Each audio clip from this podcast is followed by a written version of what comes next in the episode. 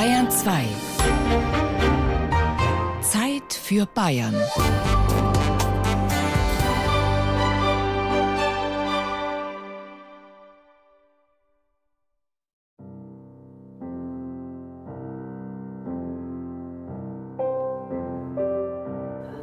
Ich noch die Frauen gefragt, und wozu haben die die Glocken? Das sind doch unsere Glocken. Und die Frauen sagen, ja, der Hitler braucht alles, auch die Glocken von der Kirche. Aber den Krieg wird er nicht gewinnen, haben die alten Frauen gesagt. Weil das hier ein Wallfahrtsort ist. Hier sind die Glocken von Anfang an die erste Glocke, die hier im Gebiet geklingelt hat. Deswegen wollte ich sie alle, alle zusammen haben. Es war die Überraschung darin, dass etwas gefunden worden ist, was geglaubt worden war, verloren gewesen zu sein. Die Menschen im tschechischen Piest sind elektrisiert, als sie erfahren, ihre alte Kirchenglocke existiert noch. Im Jahr 1743 war sie gegossen worden, zur Einweihung der mächtigen Dorfkirche. St. Laurentius ist das Zentrum der 2000 Einwohnerortschaft Piest direkt an der Grenze zu Polen. Zum Gottesdienst am Sonntagmorgen ist die Kirche mit rund 600 Menschen gefüllt. Sie würden sich wünschen, dass die historische Glocke eines Tages hier wieder läutet.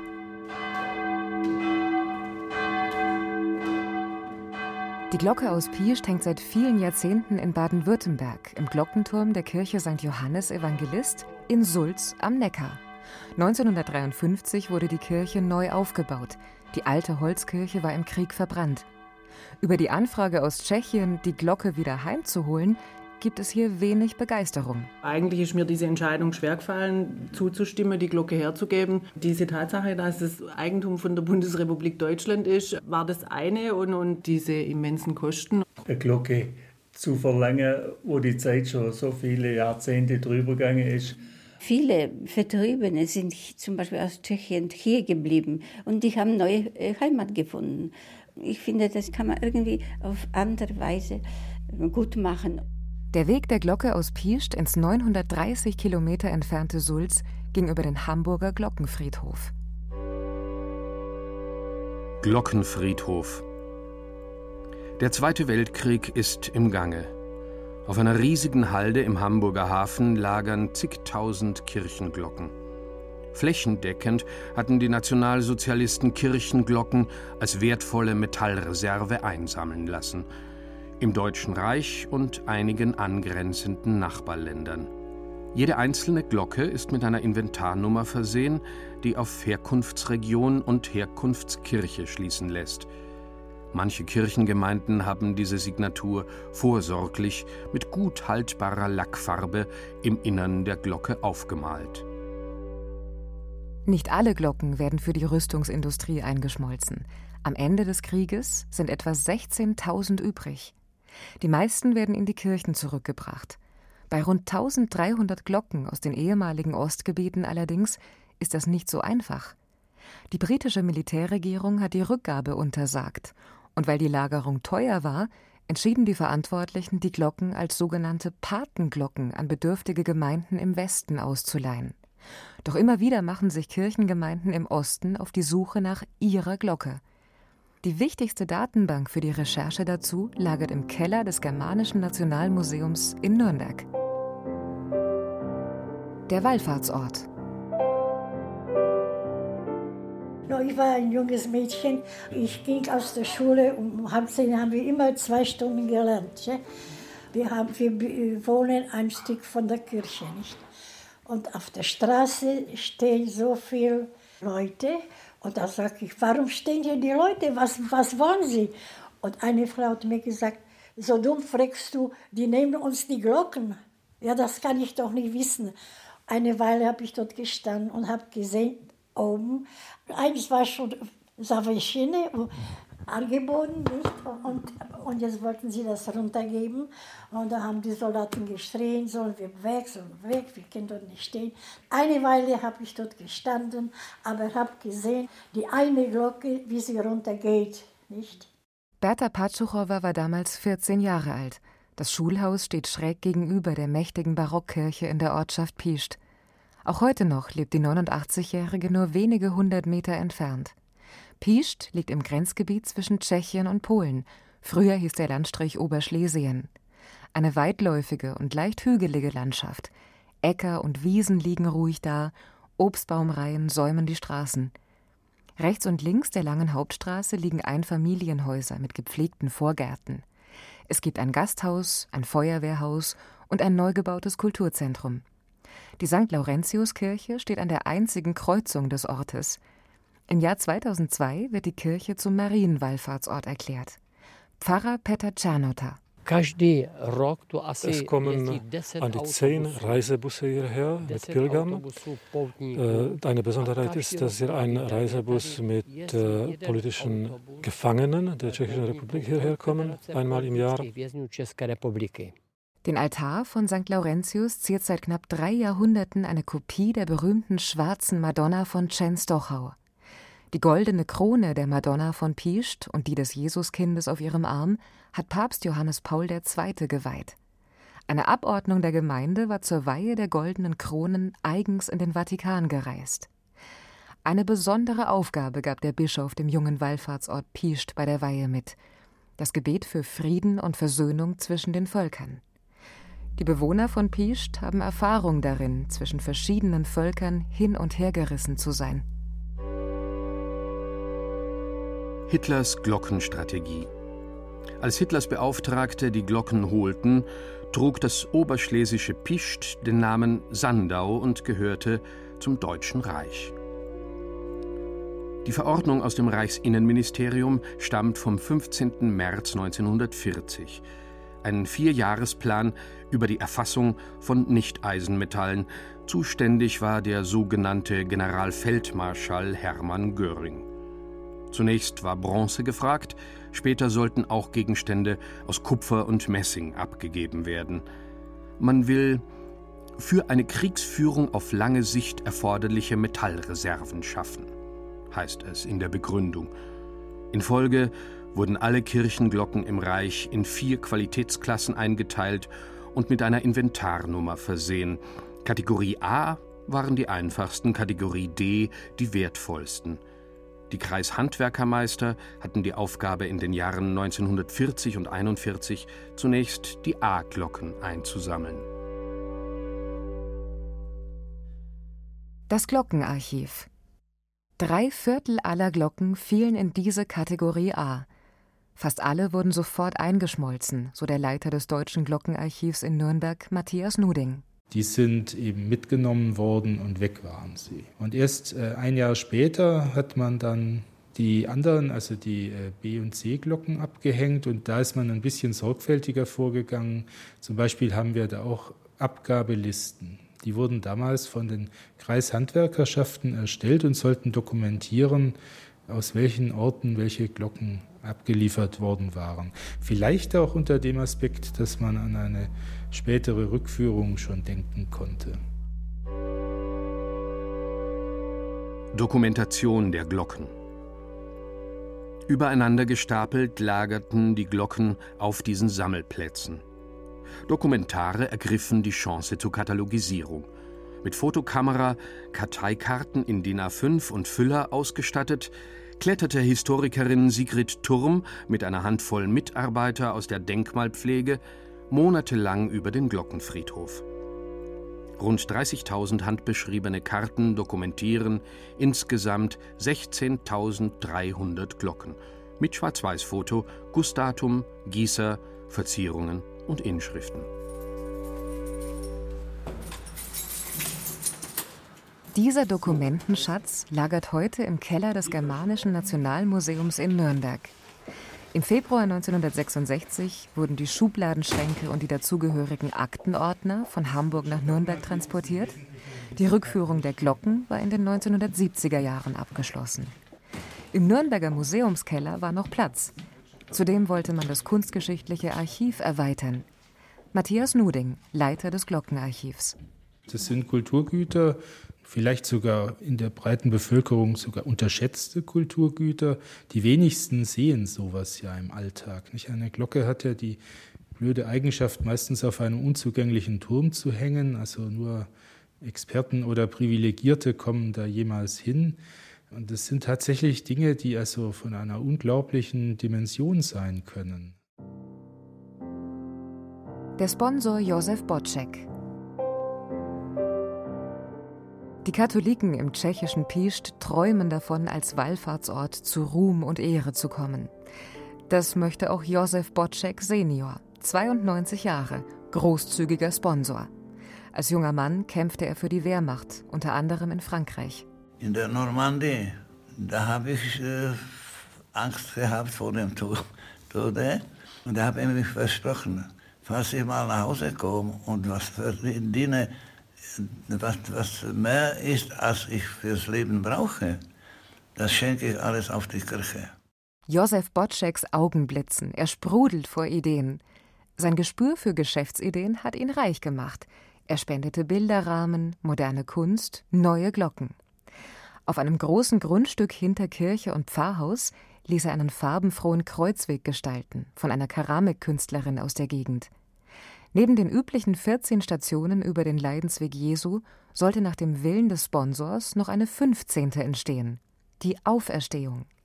Es ist ein Relief. Der Auferstandene setzt seinen Fuß buchstäblich auf Piester Boden. Nach dem Ende der sozialistischen Tschechoslowakei konnte auch die katholische Kirche neu auferstehen. Josef Bocek hört von einem befreundeten Priester, dass in der Nähe eine verschollene Glocke zurückgekehrt sei. Er wittert eine Chance für den jungen Wallfahrtsort und bittet seinen Sohn Karl, in Deutschland auf die Suche zu gehen.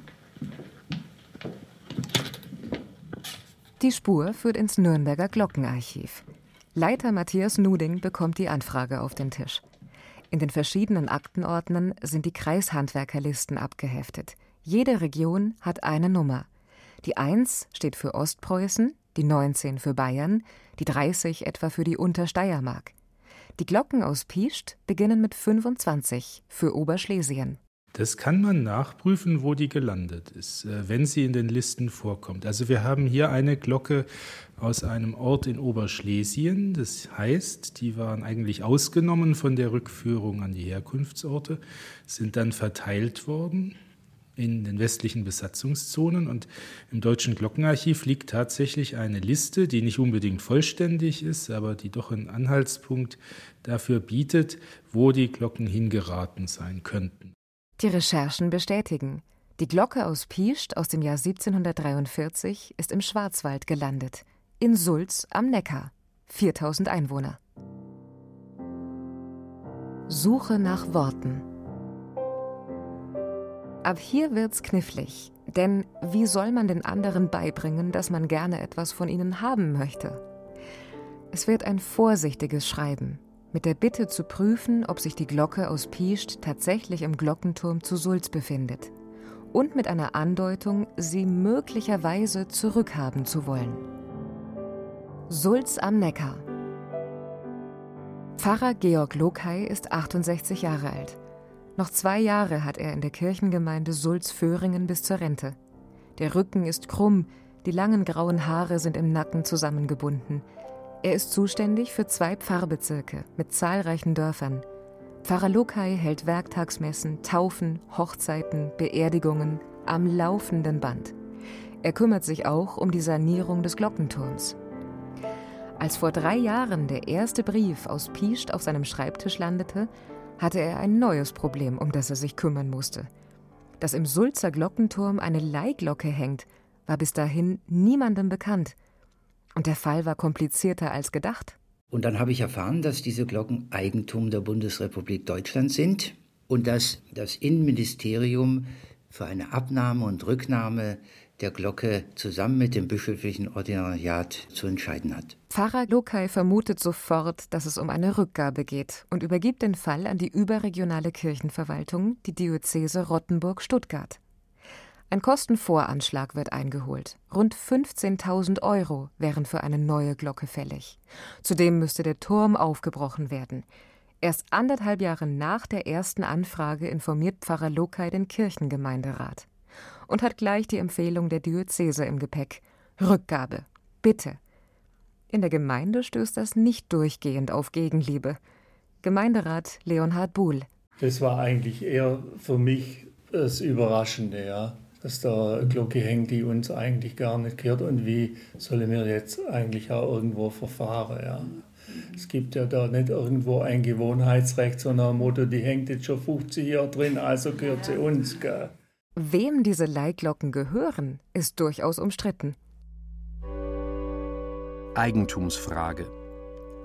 Die Bundesrepublik Deutschland ist der Ansicht, dass die Glocken dem Bund gehören. Mit der Beschlagnahme seien sie in das Eigentum des Staates übergegangen. Die Bundesrepublik sei Rechtsnachfolger des Deutschen Reiches. Die Kirchen sind da anderer Ansicht. Nach katholischem Kirchenrecht gehört die Glocke zu dem Kirchengebäude, wo sie zuerst hing. Nach evangelischer Ansicht gehört sie der Gemeinde, also den Menschen. Glocken können nur mit einem Einverständnis des Bundesinnenministeriums zurückgegeben werden. In einigen Fällen haben deutsche Pfarreien ihre Glocke einfach weiterverliehen. Juristisch ist das eine Unterleihe, ähnlich wie eine Untervermietung. Matthias Nuding vom Deutschen Glockenarchiv in Nürnberg. Es ist eine etwas windige Lösung, nicht? Also, aber man merkt den guten Willen. Gleichwohl ist die Frage als Ganze halt immer noch so eine der ungelösten Altlasten des Zweiten Weltkriegs. Das Durchringen zur Rückgabe. Der Kirchengemeinderat in Sulz ringt sich zur Rückgabe der Glocke an die Piester Gemeinde durch. Pfarrer Lokai formuliert ein knappes Schreiben. Ich hätte nicht gedacht, dass die Rückführung so ein schwieriges Geschäft ist, schreibt er und führt geschätzte Kosten von 100.000 Euro an. Dazu müssen noch verschiedene Verträge zwischen der Diözese, dem Bundesinnenministerium und der Kirchengemeinde in Piest geschlossen werden. Blick nach Sulz. Sinneswandel und Verzicht. In Piest sind etwa 30 Leute zusammengekommen. Sie schmieden begeistert Pläne. Nur zwei Teilnehmer erheben kritisch ihre Stimme. Einer ist Jirgi Neminar, Historiker, 29 Jahre alt. Es war interessant, obwohl noch keine Diskussion mit, mit Deutschland war, aber es war am Anfang. Trotzdem hatten viele Menschen äh, gesagt und behauptet, jo, wir brauchen die Glocken und es wäre so schön, wenn sie wieder hier gewesen wären und äh, wir stellen es in die Kirche und es ist so wichtig für uns und so würde ich sagen, so, so ein dummes Zeug, weil man hat nicht nachgedacht, dass die Glocken dort jetzt der Gesellschaft dienen, den, den Menschen dienen. Jiří Neminar ist Museumspädagoge im Hulčína Heimatmuseum. Er hat die Geschichte des Hulčíner Ländchens dort sogar mit aufbereitet. Hulčíner Ländchen. Das Hulčíner Ländchen ist ein kleiner Landstrich, etwa 20 mal 40 Kilometer groß. Die mährische Bevölkerung katholisch und gläubig, das Mährische eine Art tschechischer Dialekt. Über Jahrhunderte schon sind die Menschen hin und her gerissen zwischen verschiedenen Machthabern – die Region gehörte zur Donaumonarchie, später zu Preußen, nach dem Ersten Weltkrieg zur Tschechoslowakei und dann zum Deutschen Reich. Die polnische Grenze hinter der Ortschaft Piest wurde um das Jahr 1920 willkürlich gesetzt. Sie teilte Schlesien in einen polnischen und einen tschechischen Teil. Die Gemeinde in Piest ist stolz auf ihre Wallfahrtskirche. Der Bischof hatte sie im Jahr 2002 insbesondere für Gebete für die Versöhnung zwischen den Völkern geweiht. Mit der Rückforderung der alten Kirchenglocke würden aber vielleicht alte Wunden aufgerissen. Deshalb beschäftigt man sich auch mit der Geschichte von Sulz in Baden-Württemberg. Pfarrer Peter Czernota. Sie waren zweimal heimgesucht worden in Sulz, im Ersten und im Zweiten Weltkrieg. Hier war es ähnlich so und das verbindet. Die Gemeinde sieht es als Herausforderung, den Gebeten für die Versöhnung auch Taten folgen zu lassen. Karl Bocek. Diese Weihe ist eine Idee. Und dann hat sich so etwas Materielles auch gezeigt, dass die Kirchenglocken diese Idee auch transportieren können, dass sie sie eigentlich verkörpern können. Ja. Auch der 92-jährige Mäzen Josef Bocek nimmt Abschied von seiner Idee. Die Glocke wurde gegossen dazu, dass sie klingelt. Ne? und dass sie die Menschen zusammenführt zum Gebet oder sonst was. Da bin ich damit einverstanden. Sie sollten so klingen dort, wo sie sind, denn, denn wir haben einen Glück. Ich war deutscher Soldat ne, und weiß nicht, wie viele Kameraden dort sind in Deutschland und sind auch Katholiken. Ne. Sollen sie auch, äh, auch bei, in, in Deutschland bleiben und Glocken weiter. Die Gemeinde Piescht verfasst erneut ein langes Schreiben. Durch den Ton der Glocken seien beide Gemeinden verbunden und waren dies auch über die Grenzen des Eisernen Vorhangs hinweg. Mit dem Bewusstsein dieser Geschichte hätten beide Gemeinden etwas gewonnen. Als Zeichen der Versöhnung wird auf die Rückgabe verzichtet. Eine Gedenktafel in zwei Sprachen wird angeregt, Stempel, Unterschriften von Pfarrer, Bürgermeister, Gemeinderäten. Schulterzucken und dürres Antwortschreiben. In Sulz öffnet Pfarrer Lokay diesen Brief. Ich bin völlig überrascht gewesen über diese Kehrtwende und habe mich dann auch gefreut. Und die Kirchengemeinde dort hat aus denselben Gründen, aus denen wir die Glocke zurückgeben wollten, Zeichen der Verständigung, Versöhnung und des Friedens, uns die Glocke überlassen, aus denselben Gründen. Und da haben wir uns sehr drüber gefreut. Der Pfarrer informiert den Gemeinderat. Also wir waren angenehm überrascht, mhm. gell? Ja. weil wir mit dem irgendwo fast nicht gerechnet haben. Mhm. War für alle, denke ich mal, ja. so angenehm das angenehmste und das Beste. Ja. Die Idee einer gemeinsamen Gedenktafel wird diskutiert. Der Sulzer Stadtarchivar formuliert einen Text. Damit ist der Vorgang für den Kirchengemeinderat erst einmal erledigt. Den genauen Wortlaut des Briefs aus Piescht hat kaum jemand in Gänze gelesen – die Bedeutung der Versöhnungsgeste bleibt ungesehen und unbeantwortet.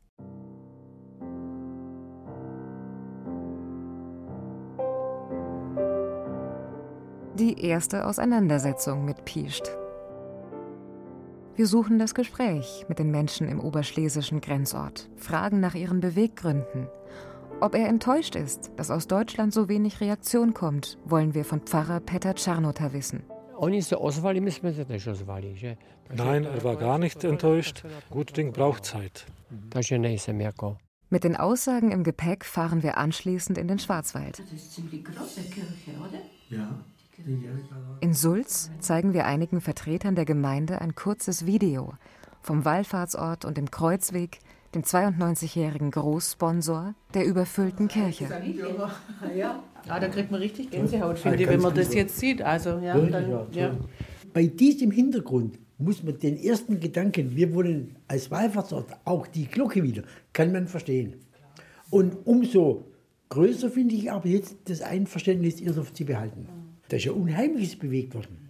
Wenn die Kirche so gut frequentiert ist, wenn das einfach Menschen sind, die noch anders wie bei uns jeden Sonntag in die Kirche gehen, dann, dann, ja, dann versteht man das und dann, dann kann man auch sagen, ja, dann wäre es vollkommen in Ordnung gewesen, die bei uns rauszumachen und, und zurückzugeben. Und eine Reise in den unbekannten Osten scheint auf einmal auch nicht mehr undenkbar. Etwa 1000 Kilometer trennen die beiden Gemeinden. Wenn ein Bus hier, ein kleiner Bus möchte, das wäre nicht schlecht. Wenn die Fahrt gelingt, ich garantiere, das wird ein Erlebnis. Nach dem, was Sie uns jetzt gezeigt haben und gesagt haben, wird es ein Erlebnis. Bin ich überzeugt. Besonders berührt ist Kirchengemeinderätin Sandra Rapp von der Geschichte des 92-jährigen ehemaligen Wehrmachtssoldaten Josef Bocek wenn er so ein großes Versprechen abgegeben hat im Zweiten Weltkrieg, wenn er das überlebt und das auch, also das haben sicherlich viele gemacht, aber im Prinzip das nachher auch ja. so durchzogen hat, ähm, ja, kann man dann nur der Hute vorziehen und dann sehe ich es aber als unsere Verpflichtung da, einfach den Kontakt aufzunehmen, den persönlichen.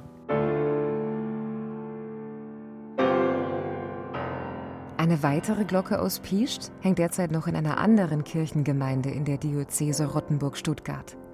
Bischof Gebhard Fürst hat dies zum Anlass genommen, die Geschichte der Leihglocken unter anderem mit einer systematischen Bestandsaufnahme insgesamt aufzuarbeiten.